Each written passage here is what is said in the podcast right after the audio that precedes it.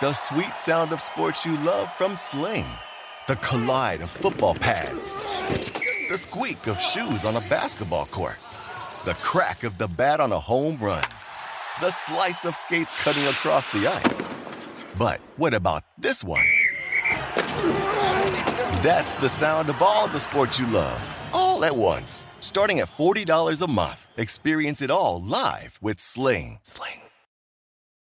The go through some emails, check your calendar, see that you have a 45-minute break in the day between meetings, realize this is your moment, so you drive right to McDonald's to pick up something extra delicious ASAP. Meal. Thank you. There's a meal for every moment at McDonald's. Buy one of your select faves and get another for just $1 every morning, like a sausage McMuffin or hash browns. Ba-da-ba-ba-ba. Prices and participation may vary. Valid for product of equal or lesser value. Cannot be combined with any other offer. Combo meal valid when product served.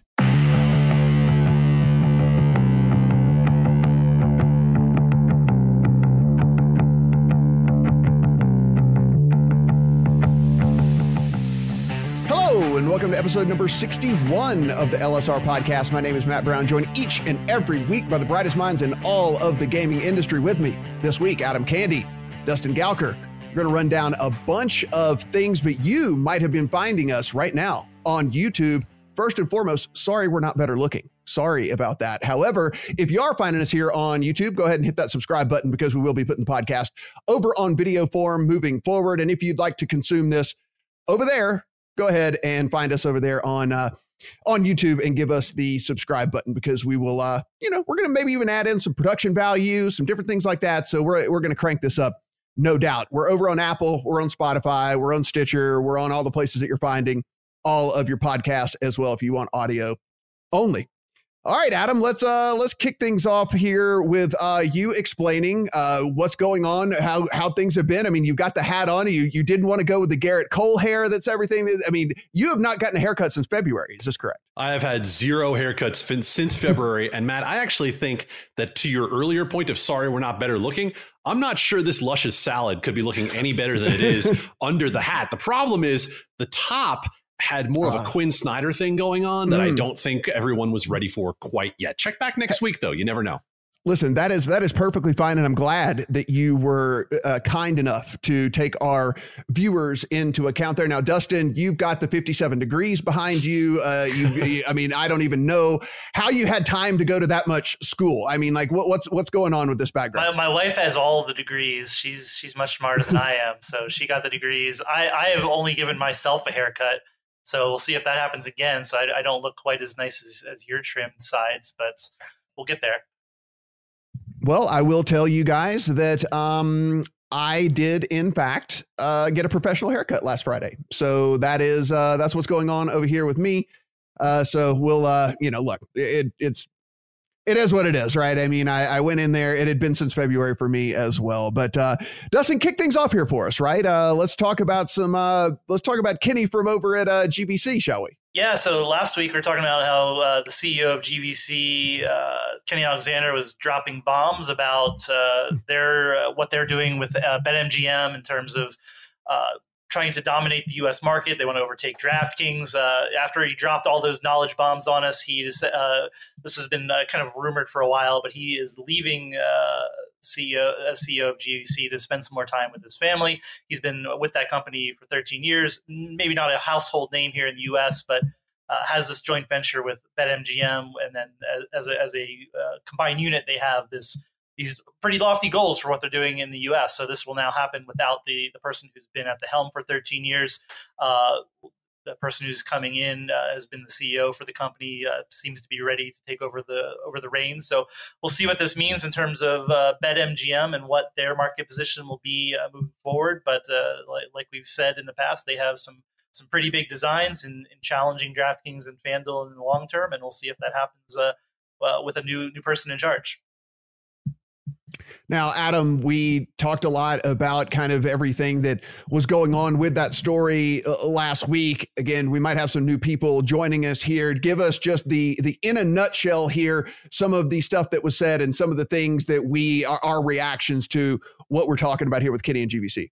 Yeah, the Kenny Alexander story is interesting on its own because of his position as the head of GVC. But when you take into account last week's call announcing the new funding for Roar Digital, man, oh man, does this look like the sort of thing we all wish we could do on our way out the door, right? Like, we all wish we could leave on a note where we say, hey, you know what we think this company should do?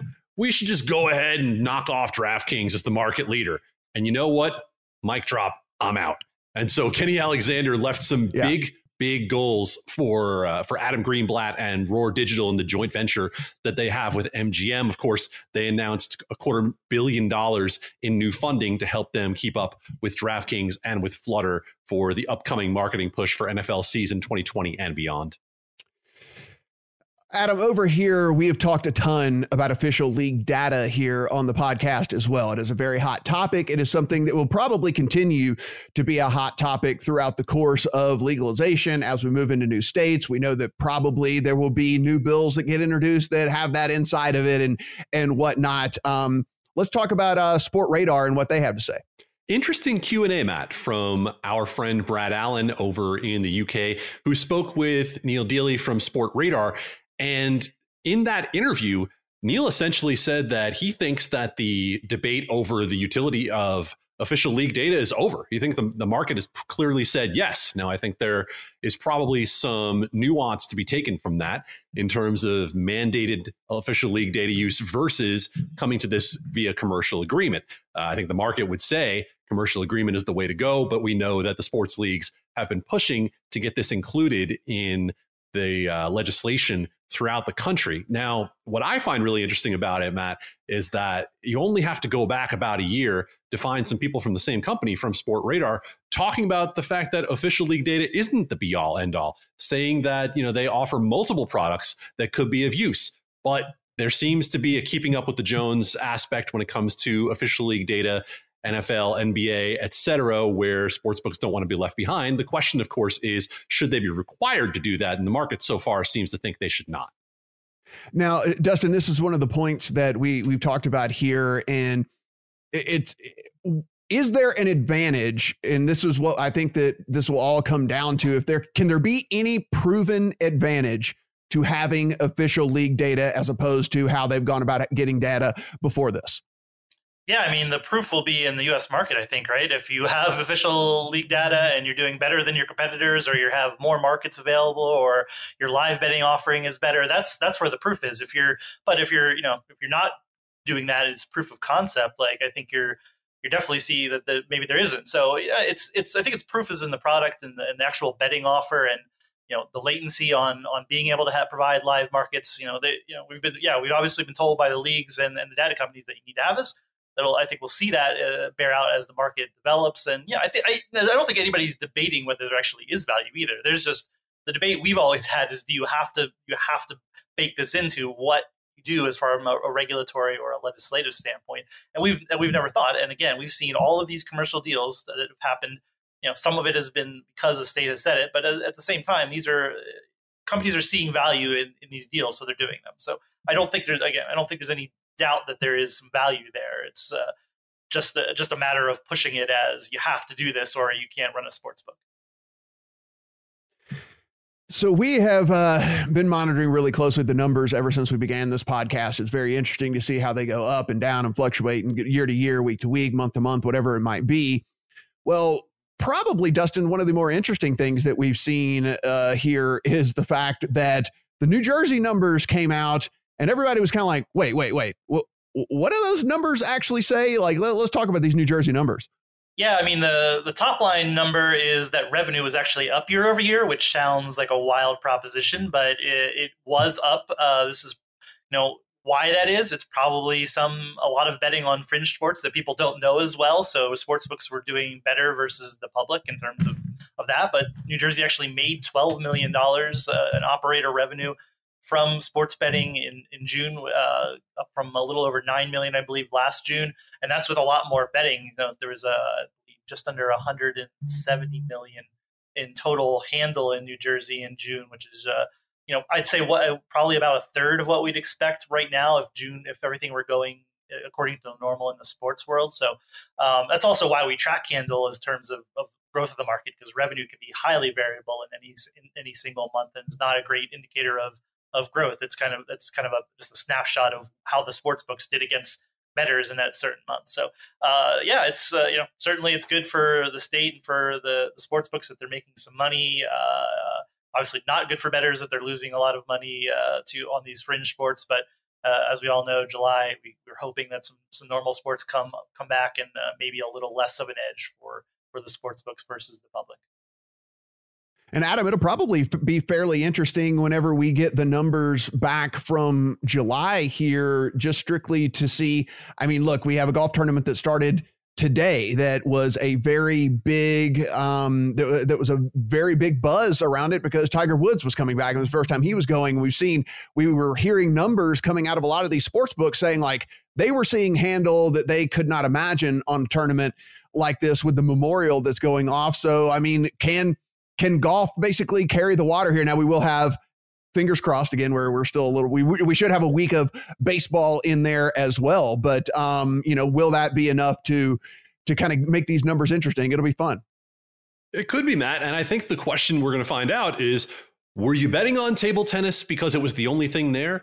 Or do you now fancy yourself a table tennis expert, right? How much actual demand is there in the market? Are the people who have been coming in and betting these fringe sports going to go back to what they usually do, which is betting on the big four major sports and then college football, if that does actually happen this fall? So, we'll see. I think August will give you a better picture than July, assuming that we were able, of course, to keep these bubbles going all the way through August. And then we don't know what's coming with the NFL in September, but it should be a very interesting look for golf, as you just mentioned, because of the Tiger effect, right? He's not going to play that much. I mean, at this point in Tiger's career, you're going to get anywhere between 12 and 18 events out of Tiger every year. It just so happens this is one where he has 5 victories in the past and was able to generate a lot of interest, both for betting and for hopefully TV ratings as well.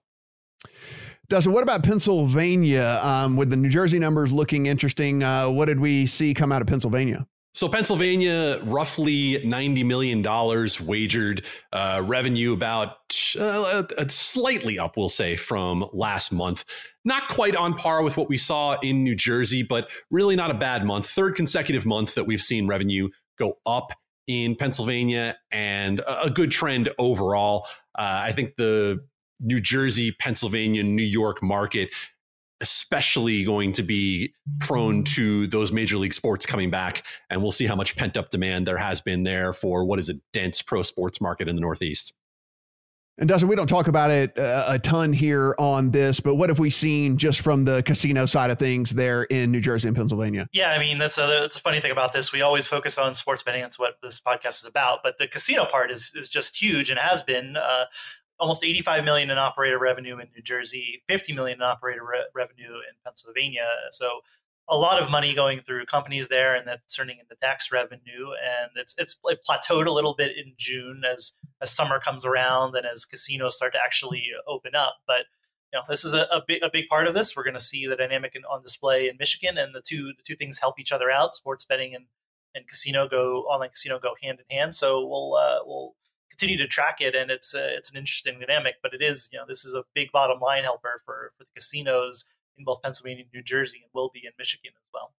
Adam, let's talk about Rhode Island now. Of course, not the biggest state out there, but we have talked about it a lot here on the podcast and how things have been going there. We have not been incredibly complimentary, but what do we have going on there in Rhode Island? Little Rhodey, little by little, they're getting it together up in Rhode Island. So remember that Rhode Island was one of the first states to legalize sports betting after the fall of PASPA. They were live by the fall of 2018, and they started out with only in-person betting, and then saw that their estimate of roughly $23 million in revenue from sports betting fell more than 50% short. They came back in the next legislature and said, we're going to put in mobile betting.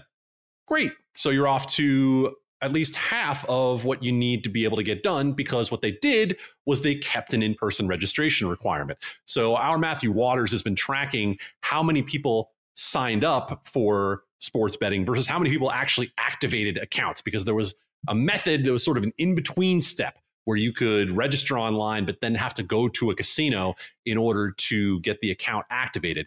And we were seeing conversions at less than 40%. So now, with the pandemic giving some cover to those who were against remote registration, you have seen a bill introduced in Rhode Island in the last week to allow for mobile registration. I think they're pushed both by the pandemic and by looking right next door in New Hampshire and seeing that remote registration has been a boon for New Hampshire as well. So Rhode Island, if it's able to pass this bill, and that bill as of yesterday had made its way to the floor on both sides of the legislature, companion bills working both ways there, Rhode Island by the fall might have fully mobile almost 2 years after approving sports betting in the first place. Dustin, we had some news come out of Virginia, pretty excited about Virginia, actually. We were trying to figure out just how close we were there in Virginia. And does it look like maybe not as close as we thought? Yeah, the original timeline for Virginia sports betting was supposed to be later this year, possibly by December. We just saw draft regulations come out in Virginia. And as part of that, the timeline has been put on hold a little bit. Now, people in Virginia are forecasting more like early 2021 for betting. So not the end of the world, but not quite as fast as we'd hoped. Virginia hopefully here is in the middle of the states that have gone really fast and the states that have gone really slow. You know, when I think about, they just started this week really on past after the regulations. They're going to start taking applications this fall. And, hopefully they do things correctly and you have a good rollout of sports betting with multiple operators and a good product good products out there for people. So it looks like we can scrap 2020 for Virginia, but soon after the new year is rung in, so you have some online sports betting in Virginia. So, Adam, looking here at Virginia, I mean, where it's geographically located, its size with the sports that aren't necessarily, in the state there, what are we looking at as far as kind of a market for Virginia? Is this kind of like on par with, I don't know, a Mississippi or something like that? Or are you thinking that maybe this is kind of something that could exceed, one of these other smaller-ish states? I think you're probably looking at something better than Mississippi. I mean, just starting with the fact that it's all online versus Mississippi being all in person. But I know you're talking generally in terms of market size. Mm-hmm. Keep in mind that when you talk about Virginia, you're, of course, talking about Virginia, Maryland, and the Washington, D.C. area. Now, we have spent plenty of breath, probably too much, on this podcast talking about Washington, D.C. and just how royally they have botched the rollout of both in-person and mobile sports betting. So you would assume that the DC market, much of which lives in Virginia in the first place, is going to be looking for a better product.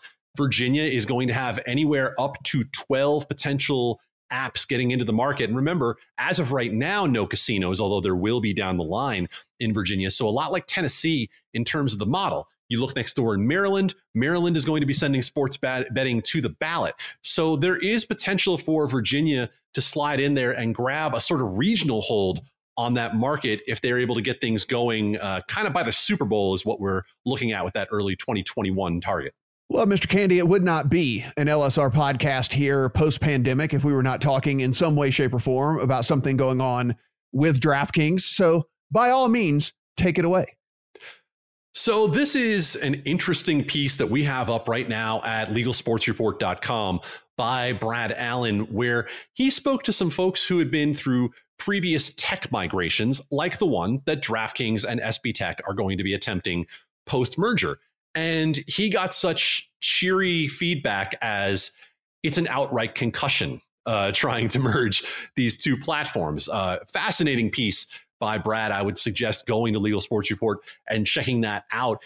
In there, I think you get a very clear look as to why the demise of Kambi has potentially been overstated, because you could be well into 2021 by the time DraftKings and SB Tech have that as they've called it, pure play stack, where they have everything in-house. Kambi, of course, is contracted to stay on with DraftKings to provide that back end for as long as it takes to get SB Tech up to speed. But the more you read the article by Brad, the more you start to think 2021 and deep into 2021 is much more realistic than anything you might have heard previously. And even Jason Robbins has talked about that, the CEO of DraftKings, that they're not going to rush this. They're going to take it slow. The interesting thing I find about that, and I want to know what you guys think about this, is DraftKings, in terms of that stock value, has been selling the we own our tech stack idea. Well, if you're now pointing 12 to 18 months out, how much of the value do you take away there in terms of what you've been thinking DraftKings really is in the near to medium term? Well, I guess, Dustin, this is probably that's actually an excellent segue here to kind of the next point, which we are now starting to see DraftKings really branch out from just the typical sports betting dealer. I mean, we know start out as a DFS company. We know that that was all basically leading to the moment whenever sports betting was going to be legalized. Perfect storm for them. But, you know, you have talked about it on this pod before. If you go to our sister sites, you can see some of the numbers and just how much is in online casino, and DraftKings now kind of stepping forward and moving into that market full force. Yeah, I mean, just this week, here's what we got. They launched their own Pennsylvania online casino standalone app outside of, before that, it was just a part of their sportsbook in the states where they are live and where online casino is also live. Also, just yesterday, they launched an online casino in West Virginia, the first of those in that state. So this is you know, DraftKings is not just a sports betting or a DFS company anymore.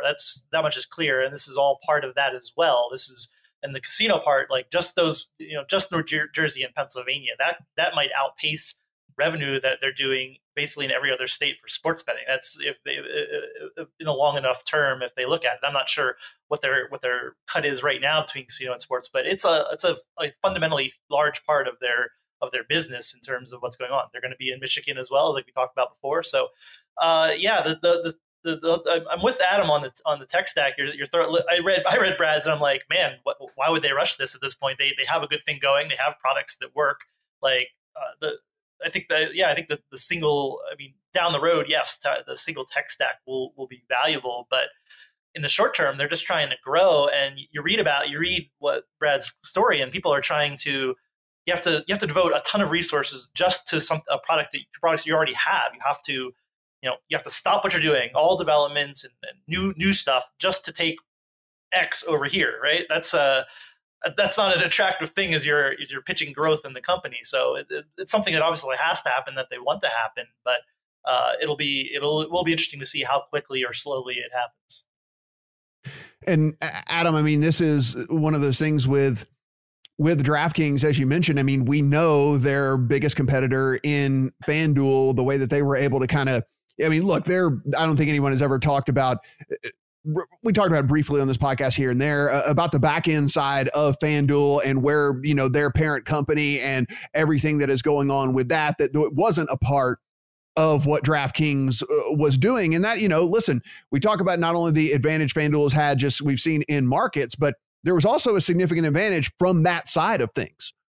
Well, that's something they came in with, right? As soon as the Paddy Power Betfair purchase was made, you know, that's exactly what FanDuel had to go with. And I think what you look at is, as soon as I say Paddy Power Betfair, you, of course, are talking about Paddy Power and Betfair combining. So you have some background there. And there's some quotes in Brad's article that go back to that merger. So that was something FanDuel had as a built-in advantage right from the start. Of course, now FanDuel, we talk about FanDuel and its Flutter entertainment overall. So that's something that DraftKings will be able to pitch eventually. But as Dustin was talking about, it's not just the innovation side, it's the scale. It's how quickly you have to scale up if you're DraftKings to compete. You know, you didn't get that huge cash infusion from going public to deal with engineers, at least ostensibly. You did it to be able to market and build on top of what you already have. So in order to continue to do that, and to do that at the pace that might be required to do it effectively in Colorado this year, in Michigan, in Illinois, where we know DraftKings is probably somewhere close to imminent in terms of launching. So when we look at the future for DraftKings and SB Tech in terms of that migration, they have every reason to play it slow. It's just interesting that they were out there pitching the idea of the tech stack not that long ago as a huge advantage that was going to help them close the gap on FanDuel. Dustin, we had a great story over on one of our sister sites here, one that is near and dear to your heart, and one that really and truly tons of information, tons of time, tons of man hours that you guys put in to get this story together. Yeah, I mean, I wrote a story actually, so you know that's how important it is. I guess I don't write a whole lot of stories these days, but we got the documents from the change of the Wire Act, which has been in the background of everything that's going on in online gaming right now. Back in early 2019, the Department of Justice said it was rescinding previous guidance and opinion on the Wire Act to say that it does not just impact sports betting, that it impacts all forms of gambling in the United States. And that has resulted in a federal court case. It has put a lot of people on edge on what online sports betting and online gambling looks like in the country, and even lotteries and things, because the Wire Act deals with interstate gambling, and that could impact things like the Powerball and Mega Millions and things like that, which are huge revenue drivers for states. So that's the background for this. The New Jersey Attorney General put in a Freedom of Information Act request trying to link lobbying for this. What was going on with the Wire Act and the change that came to parties that don't like online gambling and don't want to see its expansion. Now, they were looking for possibly a link between Sheldon Adelson and lobbyists that were trying to get the Department of Justice to change its opinion. And there's no direct evidence of that, but there was a lot of stuff going on between external lobbyists and lawyers and the Department of Justice circa 2017. A year and a half before this actually came out. And it was interesting because we have all these emails of people like talking about this well before the opinion came out. So we didn't uncover a smoking gun, but it certainly was interesting to see there was a ton of influence and a ton of discussions had because of these external lawyers that kind of brought this to the people's attention and. It's also in the backdrop of apparently we're going to have a congressional hearing about the integrity of college sports, and I'm sure the Wire Act will come up there. And the Wire Act, we don't talk about it all the time, but it kind of hangs over everything in the U.S., including sports betting.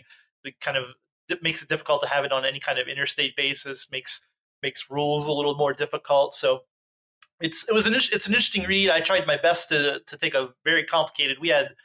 Me and Eric Ramsey, who also writes for us and runs Online Poker Report, we spent a lot of time just trying to take a lot of information and put it into digestible form and in kind of timeline order. So if you're into the vagaries of what's happened with the Wire Act, I think it's an interesting read and kind of shed some light on what's going on in terms of the Wire Act and its impact on U.S. gambling. And that is over at Online Poker Report, one of our sister sites. So be sure and head over there. Lots of good information over there as well. Maybe not as sports betting heavy over there, but if you're into kind of all this stuff, you can find some really good information over there. But Adam, before we get out of here, I do kind of want to, again, we might be in front of some new people now. We might be in front of some new eyeballs, even as we're kind of moving into the video side of things here. Can we just, and look, hey, we're 6 months and change into the year. So now's as good a time as any to kind of give a kind of a state of the union, where we're at, where things are legal, what is legal in certain places, and what we're kind of looking at for the rest of 2020 here. Thanks, Matt. I appreciate the opportunity to do that. We're just past 2 years from the New Jersey market kicking off. And even though Delaware got in first, New Jersey sort of giving us the real nascent birth of the U.S. sports betting industry beyond Nevada. And it has moved with quickness from that time. If you go to Legal Sports Report right now, we run down for you every state in the union that has sports betting. We tell you about the industry they have. We tell you about the ones that are considering sports betting. And we have legislation coverage of all of those as well. Hey, we even have stories and information about the states that probably don't have a lot of hope to get sports betting anytime in the near future. So no matter where you are in the country, we have you covered. You're looking at 21 states that have some form of legal sports betting industry in the works at this point. Roughly half of those have some sort of online sports betting available as well. So, I mean, looking at nearly 40% of the country, 40+% actually, of the country with sports betting in just 2 years, the momentum for legalizing the activity is clear throughout the country. You're probably looking at least one more state, Ohio, likely to legalize at some point later this year. And that, of course, would be a big domino to drop in the sort of progression of states in the U.S. We know Michigan is coming later this year, Tennessee as well. We just talked about Virginia. The Illinois market got a big boost from Governor Pritzker's executive order striking down in-person registration requirements, at least for the duration of the pandemic emergency. So not only have we seen the growth over the first 2 years, but when you look up at the next couple of years, it might not be as many states that will come into U.S. legal sports betting in a regulated environment, but there are some big ones out there. We saw momentum in California this year, and we know the tribes in California are pushing to get sports betting on the ballot in 2022. So overall in the U.S., obviously the COVID-19 pandemic slowed down the momentum for legal sports betting as well. But I wrote about this on the anniversary of PASPA. I don't think it's the worst thing for the market to have a chance to pause for a second and say what's working, what's not working. And as we get into the next round of legislation and regulation here, what do we need to focus on in order to keep this market not just healthy for the short term over the next 2, 3, 4 years, but for this to be viable over the long haul? Dustin, an inevitability, it seems like, come November is my home state of Louisiana getting going there. They passed DFS, and looks like that we will probably have sports betting as well legalized. When we take a look at some of the states, I mean, we do turn to you for pessimism here, Dustin. We do want to do Absolutely. That. So where's going to be the biggest disappointment here over, like, you know, the next 6 to 8 months? Where are we going to find that bit of disappointment? I mean, the people ask me most about the largest states, obviously, because the most people live there. You know, New York has physical sports books, but no online betting yet. Like, I just don't think we're going to see New York in the next year, even 2 years. It's just, it looks so difficult to get it there. And then the other three states we're always talking about, California, Texas, and Florida. It looks like looks hard to see any of those states are going to legalize in the real short term. California, we obviously covered a lot of that, what's going on this year with the legislative effort there. It fell apart. Looks like, you know, we're looking at 2023 at the earliest. Florida, I mean, I'm not betting on them doing it anytime soon. Texas they only meet every 2 years, the legislature. So these are the four biggest states in terms of population, and we're just probably not going to have online sports betting anytime soon in any of those. If it happens in any of those, it will be transformational, because this is you know, bigger than a lot of the states that have legalized it combined. So if any of these ever turn green in terms of having online sports betting, it's a game changer for sports betting in the United States.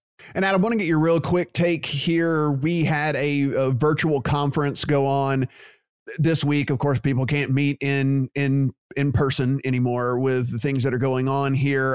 Any takeaways from any of the stuff that you saw? And, you know, I mean, other than the fact that our very own Dustin Galker did moderate one of the panels. Oh, and that was by far my favorite panel. Clearly, I listened to every word hanging on the edge of my seat, including not just words, but sounds from grandfather clocks and all sorts of other interesting things that we got out of that panel. No, joking, of course. Dustin did a great job with that. I think the most interesting thing we've seen thus far has been the first real comments from Penn National about its relationship with Barstool in the wake of yet another controversy around Barstool and its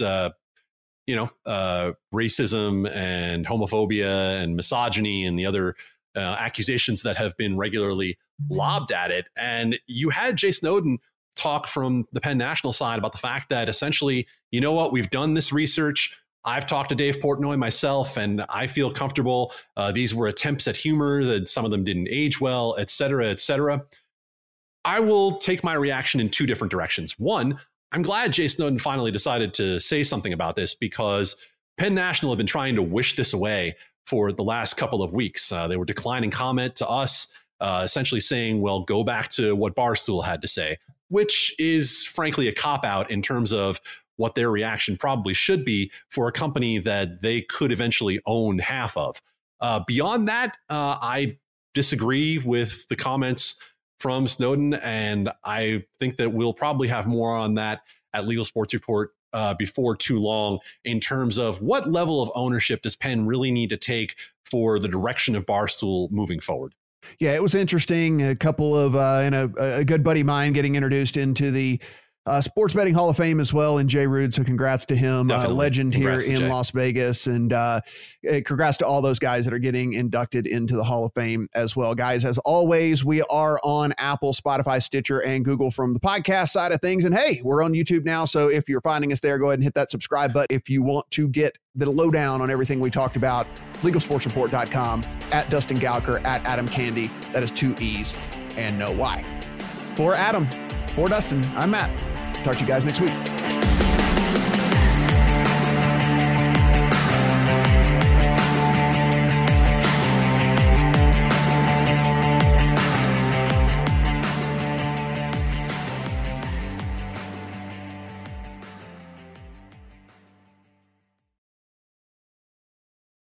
The go through some emails, check your calendar, see that you have a 45-minute break in the day between meetings, realize this is your moment, so you drive right to McDonald's to pick up something extra delicious ASAP. Meal. Thank you. There's a meal for every moment at McDonald's. Buy one of your select faves and get another for just $1 every morning, like a sausage McMuffin or hash browns. Ba-da-ba-ba-ba. Prices and participation may vary. Valid for product of equal or lesser value. Cannot be combined with any other offer. Combo meal valid when product served.